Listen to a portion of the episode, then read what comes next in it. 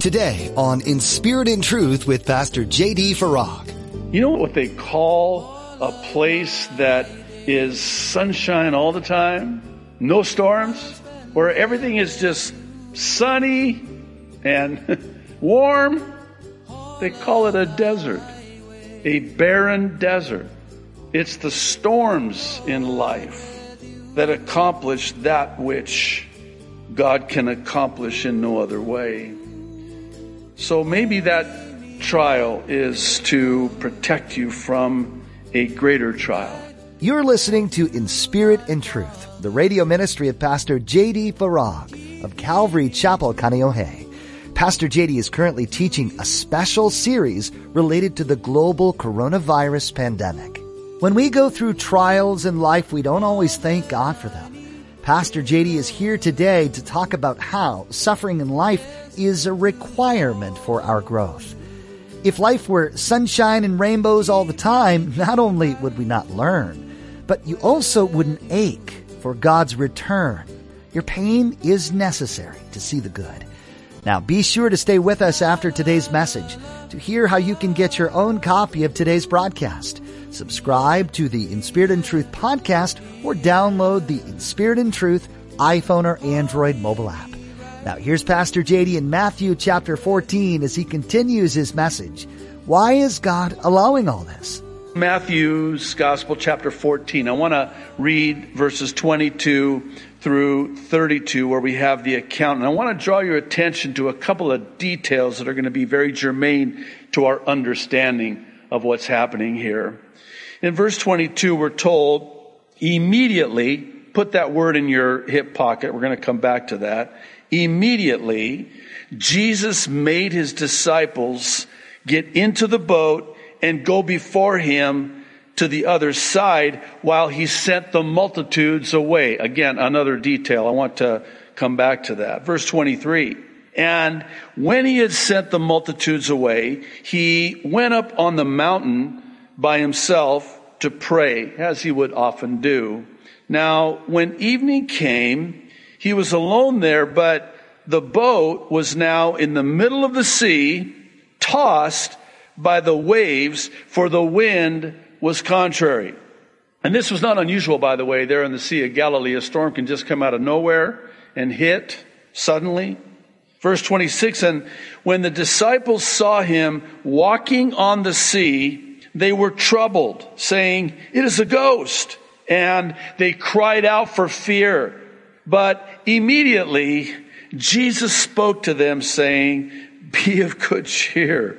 It is I. Do not be afraid. And Peter, I love Peter so much. You want to talk about a guy that gets such bad press.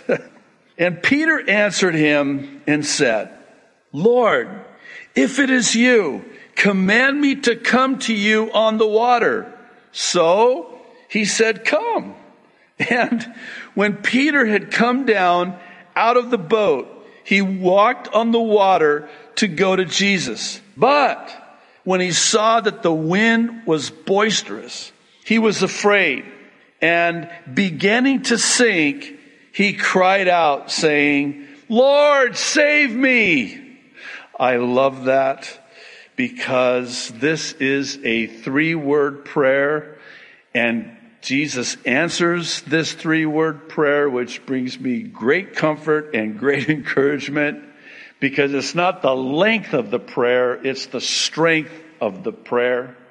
He cries out this three word prayer, Lord, save me. And immediately Jesus stretched out his hand and caught him and said to him, and please never imagine that when Jesus says this, to him that is with a scornful tone. I think it's a very loving tone where he says, Oh, you of little faith, why did you doubt? And when they got into the boat, the wind ceased. Now, doubtless you've heard this particular passage taught in many ways, and as have I.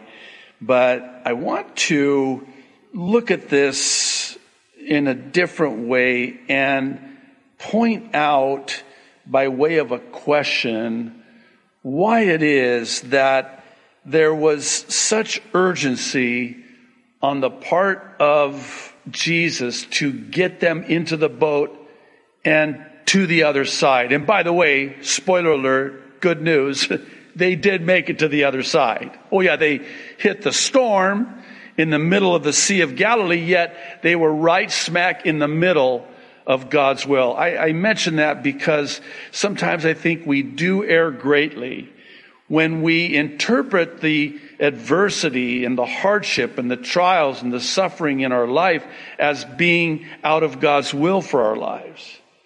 And nothing could be further from the truth. You can be right smack in the middle of the trial, the storm of your life, and still be right smack in the middle of God's will for your life. God sometimes will send you knowingly into the storm because He has something that He wants to accomplish by doing so. So let's get back to our question of why the urgency. I never see in the Gospels the Savior being running late or being urgent. In fact, if anything, it's like he takes his own sweet time. I never see him in a rush. I don't really see him with urgency except here. Why? That's the question. Why would Jesus immediately get them in the boat knowing that they would face this perilous life and death storm? I believe, as one suggested, and as I heard it taught, and I'm, I'm telling you, it was a game changer for me. Here's a thought it was because he wanted to spare them from what could have very well been an even more perilous storm that they would not have survived.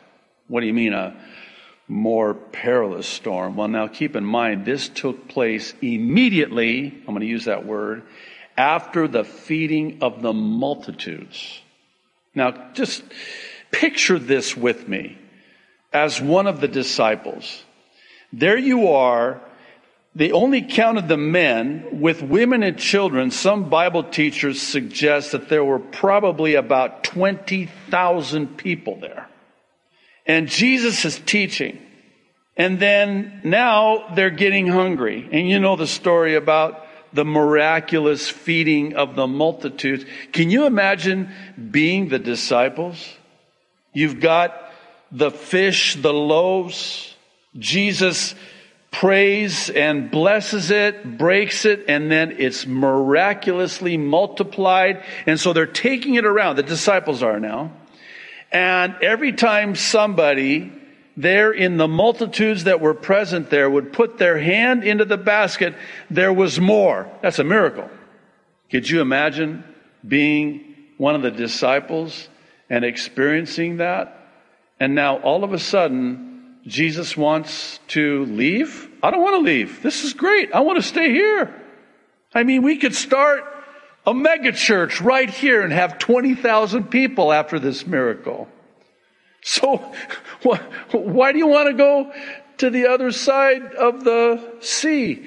Oh, because if you stay here, you are in danger of a more perilous storm, the storm of pride.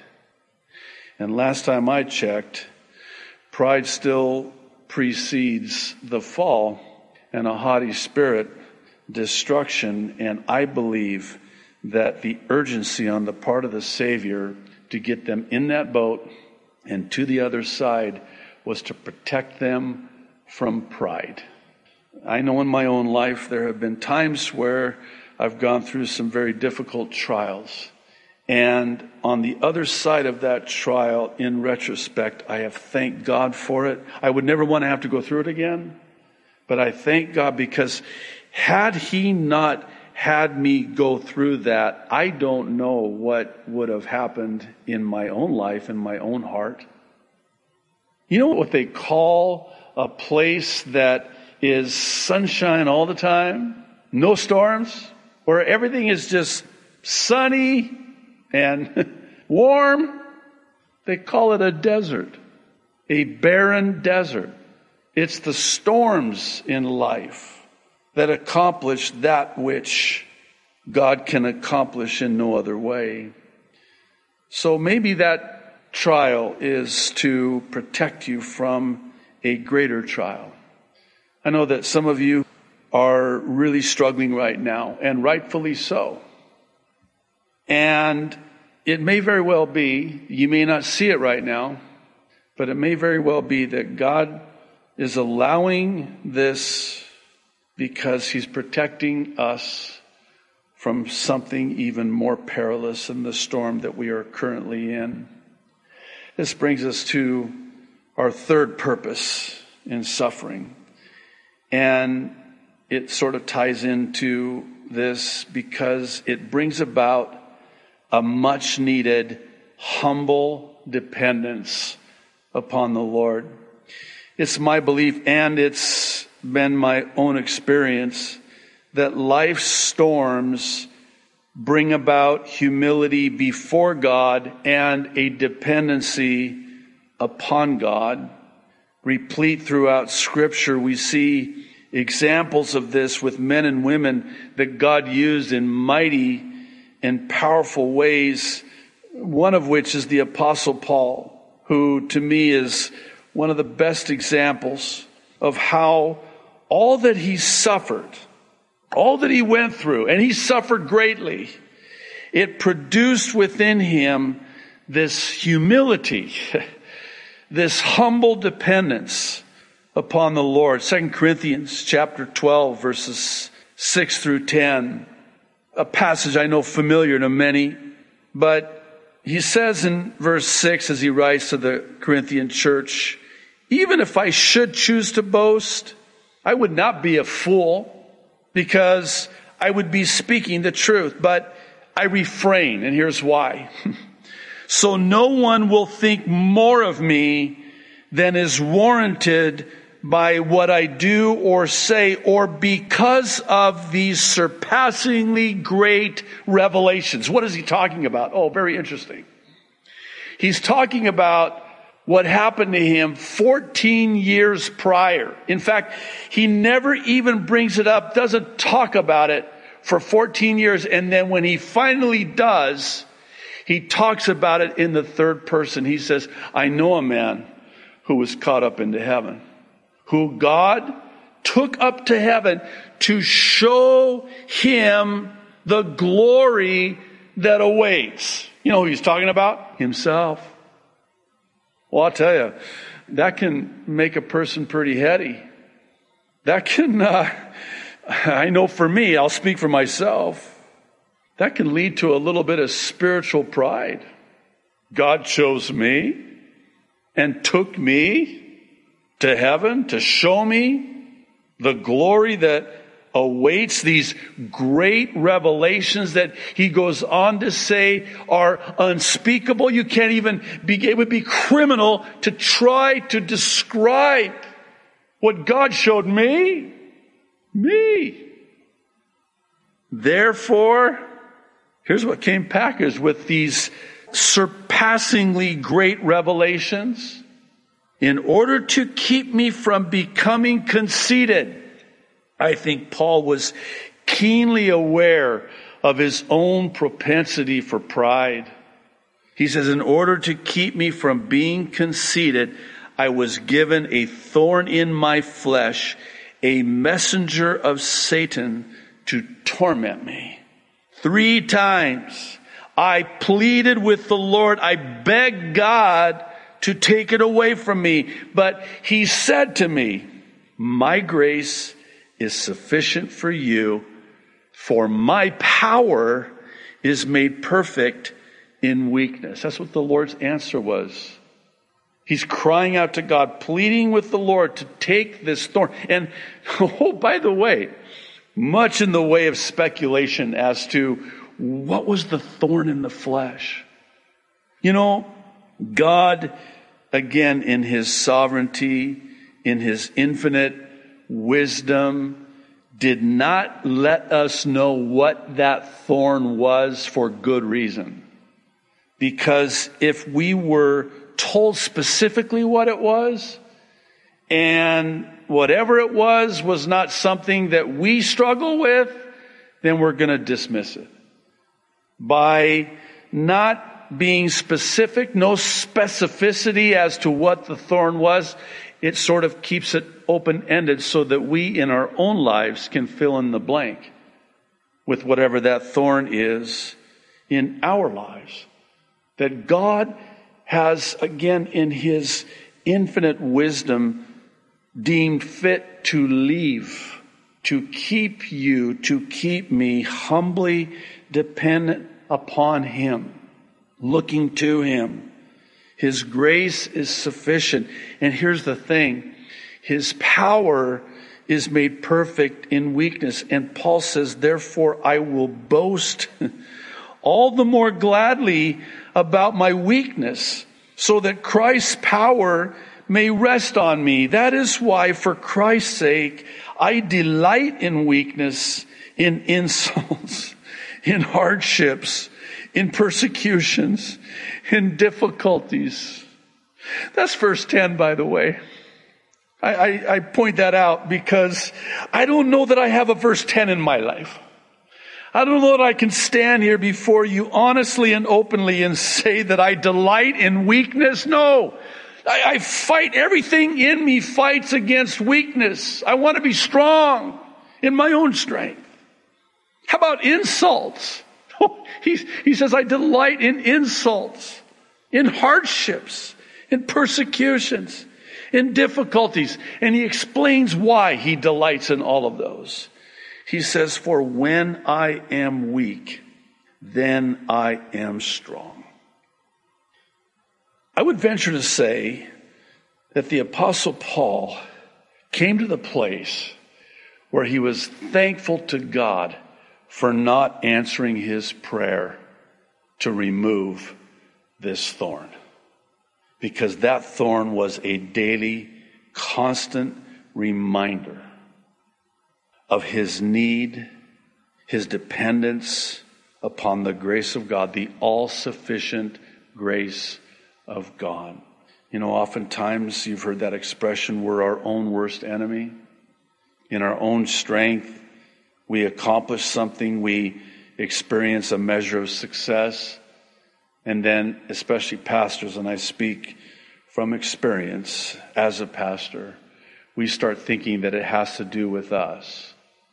There's something about us in and of ourselves. And that's why we have been blessed or our ministries have experienced a blessing in that way. And I'll tell you, God is so faithful. He's gentle too. He brings us back down to earth, so to speak, with that constant reminder, as Jesus said, apart from me, you can do nothing. You can do nothing. So whatever this thorn was, and by the way, this, it had to be so intense because he describes it as this satanic messenger that constantly tortured him, tormented him. He was tormented all the time. And it created within him, and I will even say that it was part and parcel to how God was able to use him in other words, had it not been for that thorn, it is doubtful that God could have used Paul in such a mighty way as he had. I think of Charles Spurgeon. He suffered greatly physically with severe gout and even mentally with mental illness and severe depression, so much so his son ascribed, listen to this, this is very interesting. His son ascribed his great suffering to his great preaching. In other words, had it not been for that thorn, uh, there would not be the great apostle Paul. Had it not been for the great suffering, there would not be the great preaching. He was quoted as saying, his son, there was no one who could preach like my father in inexhaustible variety witty wisdom. It is said of Spurgeon that he had a great sense of humor. In fact, he was very, a lot of humor in his preaching. The story is told that uh, after one of his sermons, a lady approached him and, and took him to task about just, you know, his humor.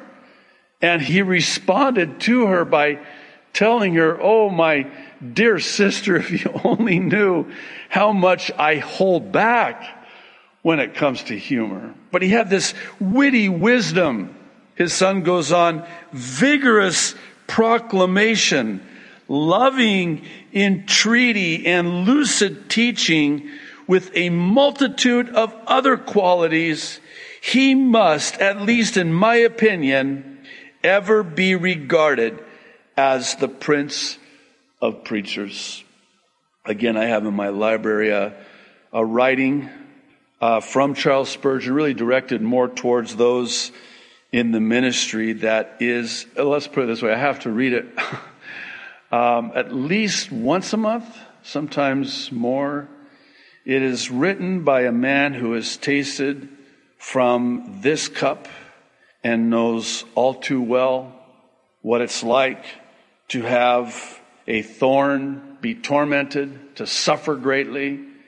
But he's also a man like the apostle Paul before him who embraced it and understood it, that without it, God would not have permission. I hate to say it that way, but for lack of a better way of saying it, God would not have permission to use him were it not for this suffering. Here's a quote from Spurgeon concerning his own severe depression. It said that he would be in such a state of physical illness and mental depression that he would be absent from his pulpit for three months at a time.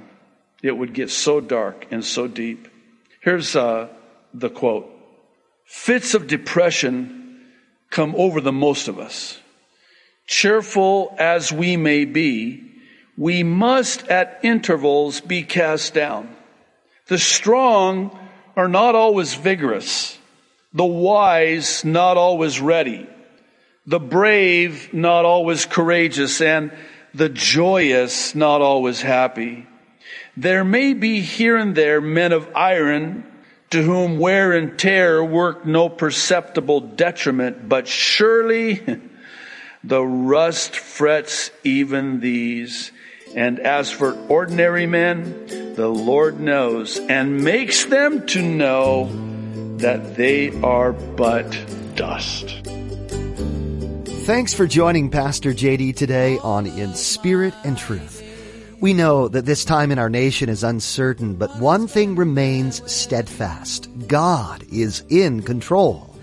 We encourage you to spend time during this season in the Word, in prayer, and in the presence of God. As with many churches across our nation, Calvary Chapel Kaneohe is holding services online only. We would still love to worship with you virtually, so please join Pastor JD at inspiritandtruthradio.com. You can subscribe to our YouTube channel as well to be notified when each week's service is made available. Pastor JD will continue to share his Mid-East prophecy updates as well. In these, Pastor JD takes a critical look at the news and events happening around the globe and compares them with prophecies found in the Bible, sharing God's views on what's taking place.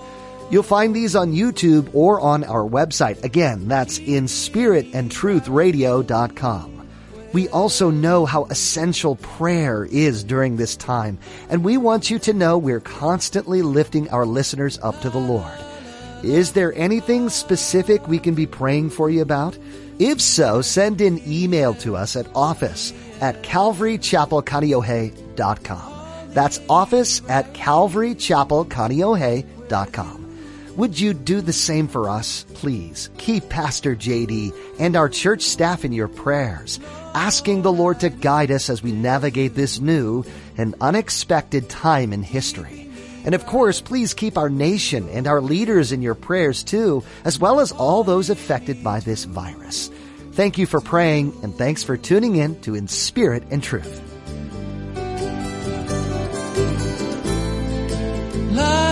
love.